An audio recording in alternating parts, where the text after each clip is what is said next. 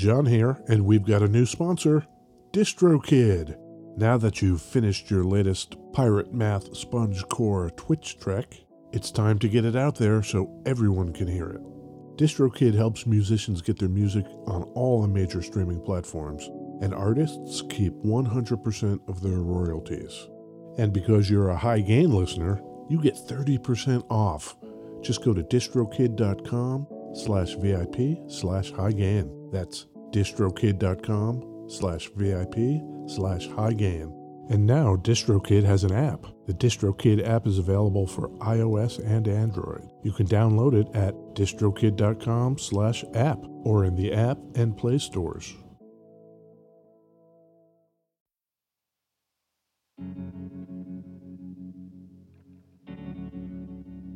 We'd like to take a minute to thank our pals over at iZotope, makers of software and plugins for audio repair, mixing, and mastering. The new gold standard of audio repair, iZotope RX11, is coming in May.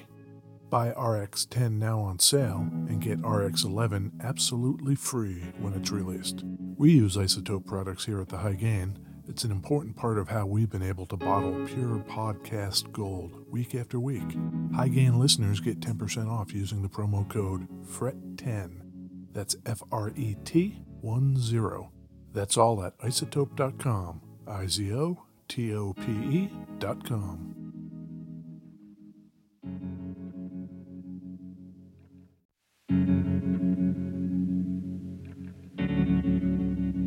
Hey, we'd like to take a minute to thank our sponsor, iZotope, makers of software and plugins for audio repair, mixing, and mastering. We use iZotope products here at the High Gain. It's an important part of how we've been able to bottle pure podcast gold week after week. And guess what? Isotope offers one free month of Music Production Suite Pro, which has all the tools you need to mix, master, and repair audio. Also, you can get 10% off all other software using the promo code FRET10. That's F R E T 1 0. All of this is at izotope.com, I Z O T O P E.com.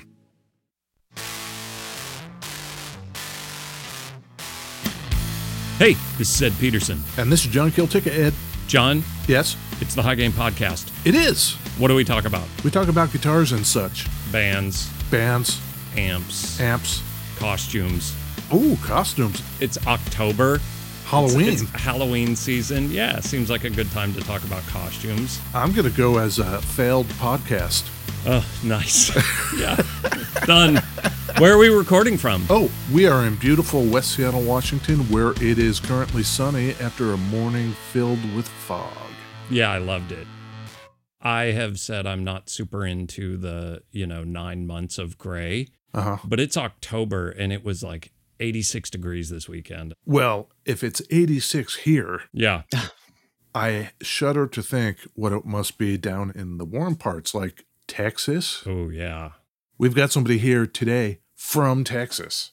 and maybe a little bit costume expert. Oh, I think so. maybe Maybe. Zach Blair, guitarist extraordinaire from Rise Against. Maybe GWAR. Oh, GWAR too. See, Oh, that's the what- costume oh. reference. Right. Zach got it. Yeah, I got it. Yeah.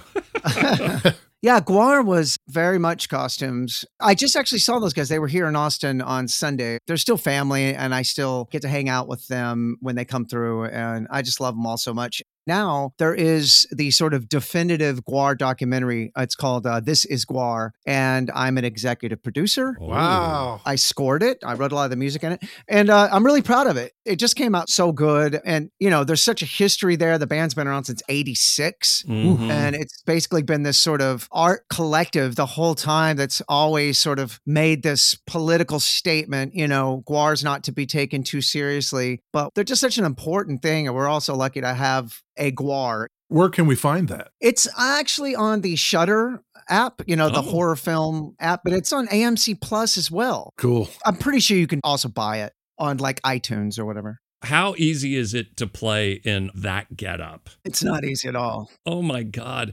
I see it and I'm just like, can you see? Can you feel your fingers? Like it just seems wild. You really can't see. So you have to kind of throw that out the window and learn sort of the whole set blind. I had these sort of cheekbone things in my mask. I couldn't see over them anyway. Right. So you really had to get used to sort of not seeing your guitar at all. You know, it's football shoulder pads with hot foam latex and rubber. They get disgusting. I remember a tour where there was actual maggots in the costumes, Oh, like breeding Whoa. and growing inside of the rubber. It's disgusting. You get like skin infections and fungus, and it's Oh. awful, man. So then, the same way a regular band might have a dedicated guitar tech, did you have like costume wranglers? No, you were kind of in charge of your costume. Fortunately, we had a guitar tech pretty much the whole time, but you're in charge of your own costume, cleaning it out and stuff. Man. You throw it into a road case. Me and our singer Oderus Urungus, which was Dave Brockie, RIP, him and I shared a case, and you know, you just throw him in this like big box. You know, you're in the South in the summer, it's just hot. The costume was wet with sweat when you threw it in there. It's just a breeding ground for bacteria.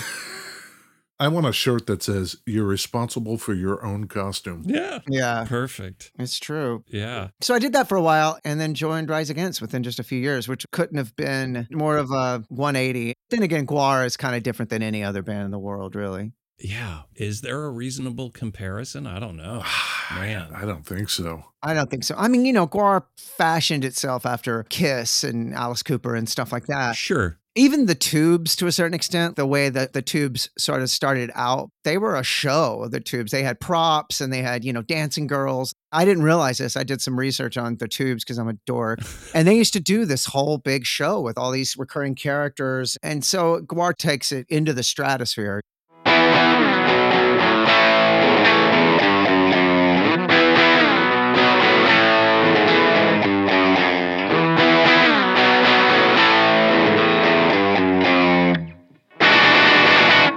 Beverages. That's right, Ed. That was the beverage theme song. Hey, Zach, what are you drinking? I have a Topo Chico, the sparkling water. They were made in Monterrey, Mexico, which is where my wife is from. Oh, Now I think Coca Cola bought them. They're sort of ubiquitous now, but it's always been sort of a Southern Texas thing. And I never was a sparkling water person, but man, I am now. is it a flavored one?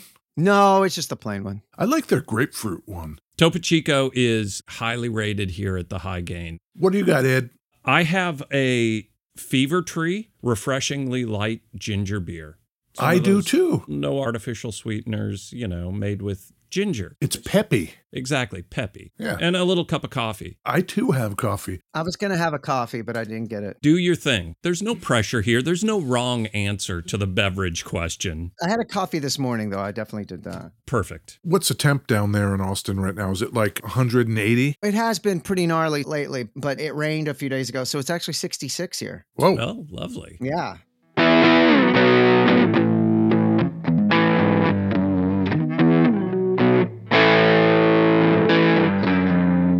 The guitar I chose, Ed, you're staring at it. Yep, I'm looking at it. I chose it because most of the pictures I see of you, Zach, show you with some form of Les Paul. Yes. I've been a Gibson guy for quite a while, and they just make sense for what we do in Rise Against. I'm also a fan of the Nash guitars that are made right there in Seattle. Yes. But with Rise Against, I've kind of always used Les Pauls. It's traditionalist, I get that, and it's not exactly very exciting, but I just love them. You know, I go pretty traditionalist with my gear. I find as complicated as things get with profilers and fractals and Kempers and all that, I revert even further back to MXR, Marshall, Gibson, you know? Totally. However, for what we do in Rise Against and all the festivals we play, a lot of flying, a lot of going to Europe, to have your rig basically sound exactly the same in your ears every night. We're also using the torpedoes, which are the cabinet simulators. Yes. So we don't actually have cabinets on stage at all. Wow. So it's kind of like a gateway drug to profiling everything. You know what I mean?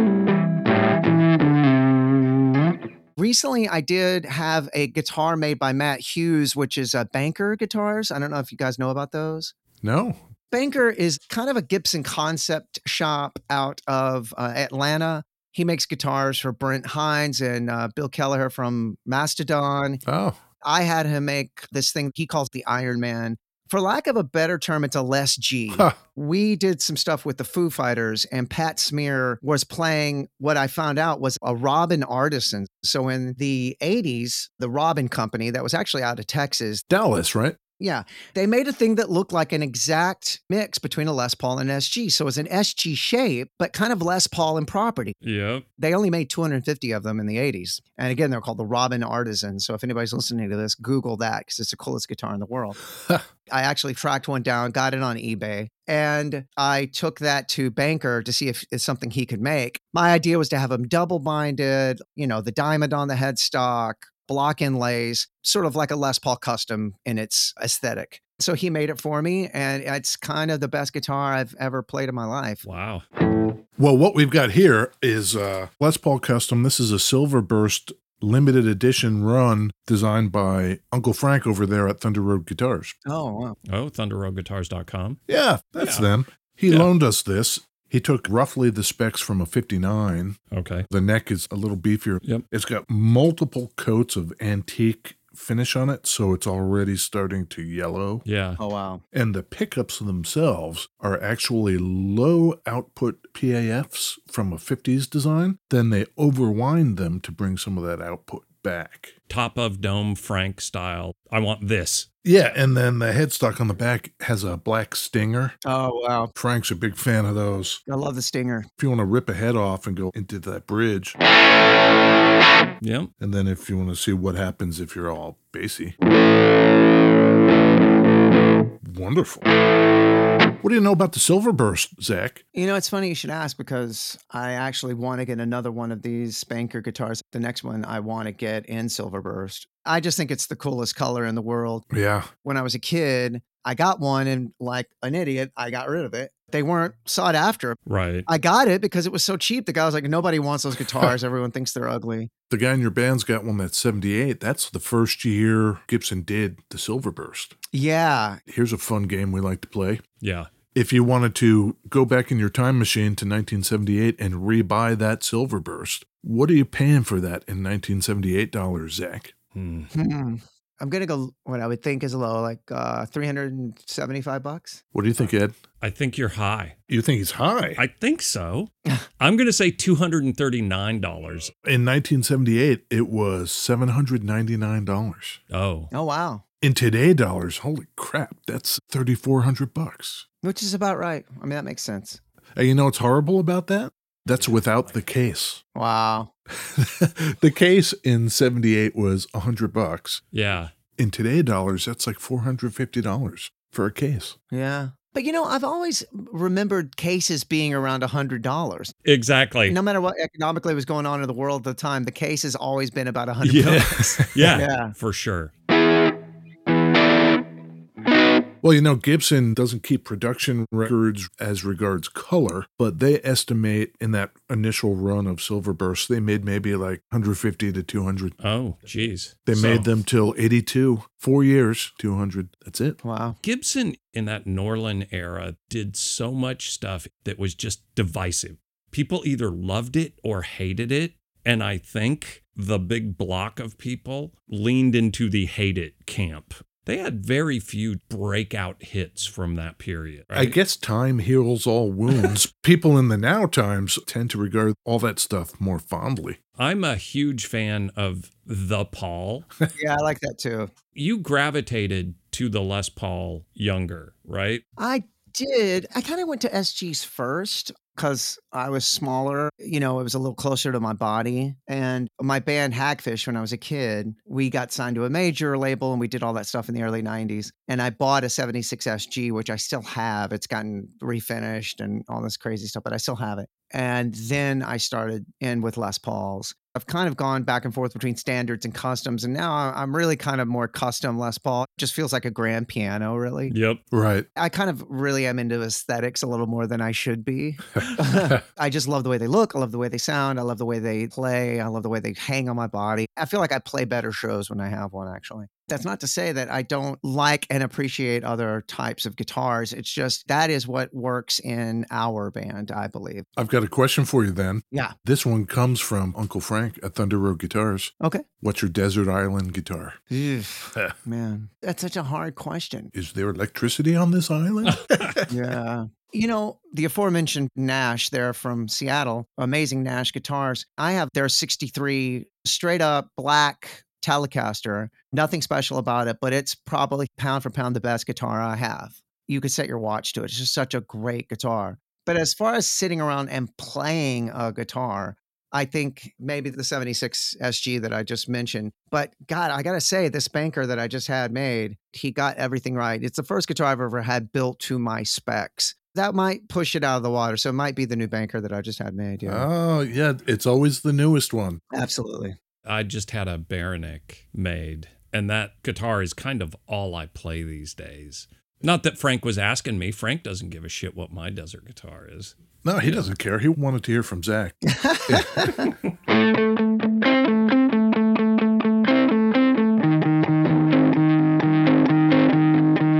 We were in Ireland for pretty much the entire pandemic. Found out the bridge had cracks in it. Oh my God. There was sort of no leaving the West Seattle neighborhood. wow. I guess you don't get too many bridge cracks down there in uh, Austin. No, you just get ridiculous weather and racism and uh, people that have really interesting voting practices. I'd rather have bridge cracks, to be quite honest. Recently, someone gave some review. It was something like, these guys are basically communists, was the, the review. Really? yeah, yeah. And I'm like, I very seriously hope that's a compliment. I would take it as a compliment. Exactly. It's funny how these guitar forums, you know, the Les Paul forum and all these other things, how quickly they devolve into like almost QAnon conspiracy level Yep. bullshit. Yeah. Yep. These guys that like are obviously into rock and roll because they're talking about these rock and roll guitars and they're talking about their favorite bands. It'll go from like Pink Floyd to some crazy conspiracy that actors in Hollywood are eating children or whatever. The cell towers are fucking mind controlling you. yeah, yeah. Weren't we talking about Seymour Duncan pickups? I thought Austin was the liberal place. It is. If you're born and raised in Texas like I am, I am from a shitty, terrible little shit splat, awful, conservative, racist Republican town. Sherman, Texas, that is. Sherman, Texas. It's awful. if you're born and raised there and you're a weirdo like I am and you got your ass kicked all your life like I did and you struggled, you get to live in Austin, right? So at one point, everyone that was coming for South by Southwest and stuff, they were moving here because it's great. Yeah. No one I was meeting was actually from even Texas, much less Austin. It was really pissing me off. But now these people that are moving here for all the tech, because you know Samsung is moving here and Tesla and all these other people are turning our voting. I don't think it's going to turn Texas blue, but it is affecting our voting. So now I don't have anything to rally against. I don't have anything to shake my fist at. Keep moving here. Growing up there in awful Sherman, Texas, did you ever run across Bess Flowers? No, Born and raised in Sherman, Texas, she was known as the queen of the Hollywood extras. Oh. really? Yeah. She appeared in over 350 films, Really? And she holds the record for appearing in the most Best Picture nominated films. Whoa. And she's from Sherman. She's from Sherman. What era is this? Well, she was born in 1898. We lost her in 1984. Oh. yeah, you didn't know her, Zach? Come on. No, I did not. you know, Buck Owens is from Sherman, Texas. Oh, I did not know that. Uh, there's some people that are from there, but it's a terrible place.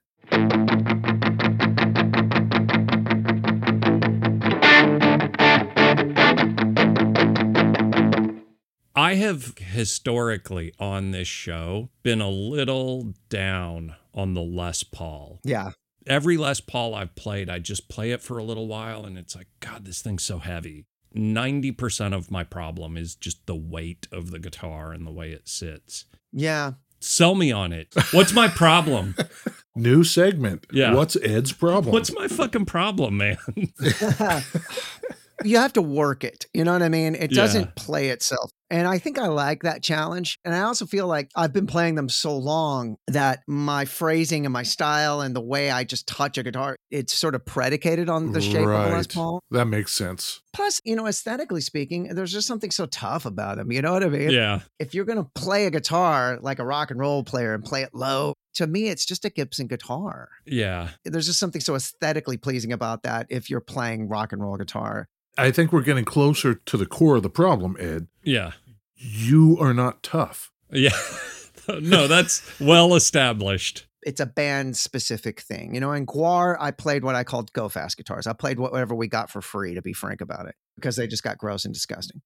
But there's been bands where I've played Fender guitars. You know, I started a band called the Draculas at one point with my best friends here in Austin, and I only played the Nash Telecasters. Tell me about this new album from Rise Against. It's weird because we did it before pandemic. So we started, I believe, in January of 2020. I was the last one in and finished backing vocals like the first week of lockdown. Oh, Wow. God. I drove to Fort Collins, Colorado with Bill Stevenson from uh, Black Flag Descendents, all who produces our records. I drove the like 14 hours up there to do the vocals. So it just feels like a lifetime ago that we did it, you know? Our normal sort of tour cycle has gotten interrupted. We started in the summer of 2021 and then we went home and just did some festivals. Usually we just start and then we just keep going. But we didn't actually get back on tour until March of this year. And this year has been really busy. We did 10 weeks over the summer. We did five weeks in Europe and then five weeks in the States. And now we're going back to Europe for another three, three and a half weeks in November. It's been a long, long process for us. It's been a very different way of doing things, but it's been super rewarding and just amazing to get back out and do what we do. You know, this is the longest of any of our adult lives that we've actually been home. Whew. Did you do recording or writing during the downtime at all? I did. I sort of wrote nonstop. Thankfully, with the wonder that is Logic and GarageBand, you can just make a song. Yep. Yeah. But I also enrolled in Berklee music courses. I did that the whole time just to keep myself busy and to try to learn something new. And I took their advanced blues program Wow. Because being from Texas, I always grew up with like Texas blues and ZZ Top and the Vaughan brothers. And being here in Austin, a lot of my closest friends were blues musicians, guys that were like, you know, we'd be out to eat dinner or something. And they'd be like, oh shit, I got a gig. And they'd bail or they'd get called to go sit in with whoever. That was always so impressive to me and so different than how I've always made a living, what I've always done. With me, it's always been punk or metal. You know, your tour is coming up, you pack a bag and you go out for six weeks and come home. These guys were just playing every night with a group of dudes they didn't even know Yeah. barely these guys, my friends, would ask me to come up and be like, hey, sit in with us, you know. I probably could have, but I never felt confident enough, you know. Over the pandemic, I was like, you know what? I'm going to challenge that fear. Huh. And I just went head on into their advanced blues program just to see if I could do it. And I got my certificate, which is so dumb, but I'm so proud of it, you know. Yeah, yeah. How did it differ from what you thought it was going to be going into it? It was really strenuous because you have to film yourself one taking this lesson every week. Oh, yeah. from your phone and send that to him. And that's your lesson plan. It'll be like, okay, this week you're studying Freddie King. So here is a Freddie King song. Do two choruses note for note, and then take another chorus in his style. Whoa. And you know, that's like the first week. So I was in over my head. And then one of the classes you take in the program was acoustic blues. A lot of it slide, a lot of it finger picking. I haven't really ever felt very confident with my finger picking. It threw you off the deep end, like, well, motherfucker, you better be pretty good at it or you're going to flunk. Yeah. It was just insanely rewarding. And I loved it. Were you able to right away then leverage some of that into the stuff you do more regularly, or are you still kind of percolating with it? It is funny. I sort of noticed recently how much I finger pick now on stage with just Rise Against. Like it's just in my vernacular now. Huh. I never did that before, but now I'm just like, oh shit, I just played that whole pass with my ring finger and my pinky. And I never would have done that before. And it still sounds like you. Yeah. I have a very odd phrasing with my right hand that I sort of picked up a long time ago. And then just being able to add finger picking as well, it's really opened up a lot of new dimensions. And that's what makes guitar playing great, right? We're always learning and we're always figuring out something else. Absolutely. Hey, Ed, Yeah. you want to hear some of this Rise Against? Lay it on me. Okay, off the latest Rise Against EP entitled Nowhere Generation 2, this is Pain Management.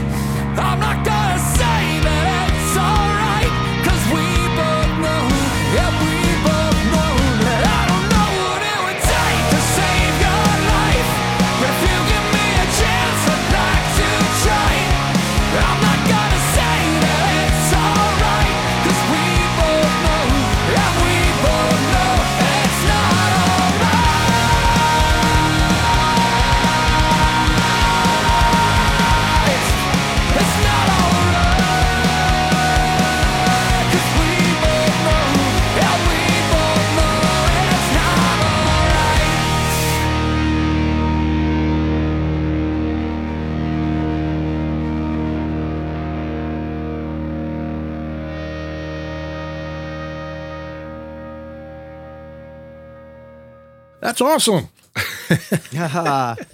That's what you were doing the day before the pandemic started. I think actually singing backing vocals on that particular song. Oh, You know, that was the week. So it was like March 23rd or 4th after the shutdown. I drove back up to Fort Collins, Colorado to finish.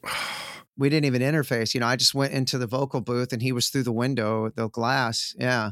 I know that drive coming down from Fort Collins. Mm-hmm. It looks like something out of The Stand. Yeah, it does. It fully does. It was wholly depressing. I drove up there, did backing vocals all day, stayed in an Airbnb that night, and drove back to Austin the next day. Ooh. there's no good timing for that. Yeah. Everyone had plans, right? Like, oh, we're going to tour. No, you're not. Oh, we're going to be in the studio. No, you're not going to be in the Yeah. studio. Yeah. You're going to be at home. Yeah. Were you guys in multiple different remote studios? You were in Fort Collins, or did everybody at one point show up in Fort Collins to do their parts? We all went to Fort Collins. Yeah. Whew. Yeah. One of the ways we sort of connected through is our good friend Joe, our sonic overlord over there at Ruinous Media. Yep. That's right. Our viewers know that we are part of the Ruinous Media network of music related podcasts. Absolutely. so is Zach. Antiheroes. yeah. Antiheroes, tell us about that. Well, I had done Joe's Tour Stories podcast and we got to talking and we really hit it off. And he knew that I had done a podcast with one of my best friends here in Austin, a guy named Mike Wiebe, who is the singer for the band The Riverboat Gamblers and the band that him and I started together, the Draculas. He's a stand up comedian, he's an actor, he's just this really great guy. We had started a podcast called Zach and Mike Make Three, where we basically just talk shit. And he liked it and asked if there was something I would like to do with him, you know, with Ruinous. And I pitched the idea of guitar players that don't get as much guitar press as they should. Yeah. I've been subscribing to Guitar World magazine since I was a kid. It's usually the same people, it's the same guitar players, and that's okay. But there's so many people and so many wonderful players that are bringing so many wonderful things to the conversation that aren't getting recognition, and they're doing it anyway. And I wanted to shine some light on some of those folks. I think people that hear that pitch would think that it's going to be a certain type of guitar player, maybe all punk rock guys or whatever. And there are some of those for sure. But I have John Schmersal from Brainiac. I have uh, Dan Gallucci from Modest Mouse. Jessica Dobson. Jessica Dobson from right there in Seattle. Yeah. Yeah, yeah. But also heavier, you know, like Buzz Osborne from the Melvins, Michael Derks from GWAR, and some other very, very known guitar players as well that I feel like maybe even those guys aren't getting enough recognition as a guitar player. That's really the only precursor. Maybe their band is huge, but they personally aren't getting enough praise and recognition. And I feel like giving that to them. You know, we just finished our first season, wrapped that up. It's been really just this year that we've been working on it. There's gear talk and there's songwriting talk. Yeah. It's kind of wherever it goes, you don't have your eight questions that are like, okay, this is what we're going to talk about. I started out with that, like the earlier episodes, but then I realized I just wanted it to be more conversational. Yeah, My own conversations with musicians go all over the place, so this maybe should as well. right. We've been really enjoying listening to them and comparing notes. Welcome to the club. Thank you guys so much. Uh, I think we did a great job, John. Well, it's not up to us. I think you did too. Are you sure? Are you sure Ed did a good job? Yeah, yeah, you guys did awesome. You, you did okay, Ed. I need a little bit of validation at the end. Otherwise, I'm just like beating myself up all night. I don't blame you. We have to definitely thank you, Zach Blair from Rise Against and various other things like GWAR and Antiheroes podcast. Thank you so much for having me. Thank you for coming, and we'll see you when we see you, huh? Yeah, we'll talk to you guys soon, and I'll look forward to meeting you someday. Thanks okay, a lot. cool. Uh, where can people find out more about us, Ed? Uh, the Ruinous Media Network. Of music related podcasts? Yes. Instagram. Instagram, Facebook, Twitter, Yeah. of course, thehighgain.com. Yeah. That was a lot of fun. Yeah. Yeah. Okay, bye. All right, bye.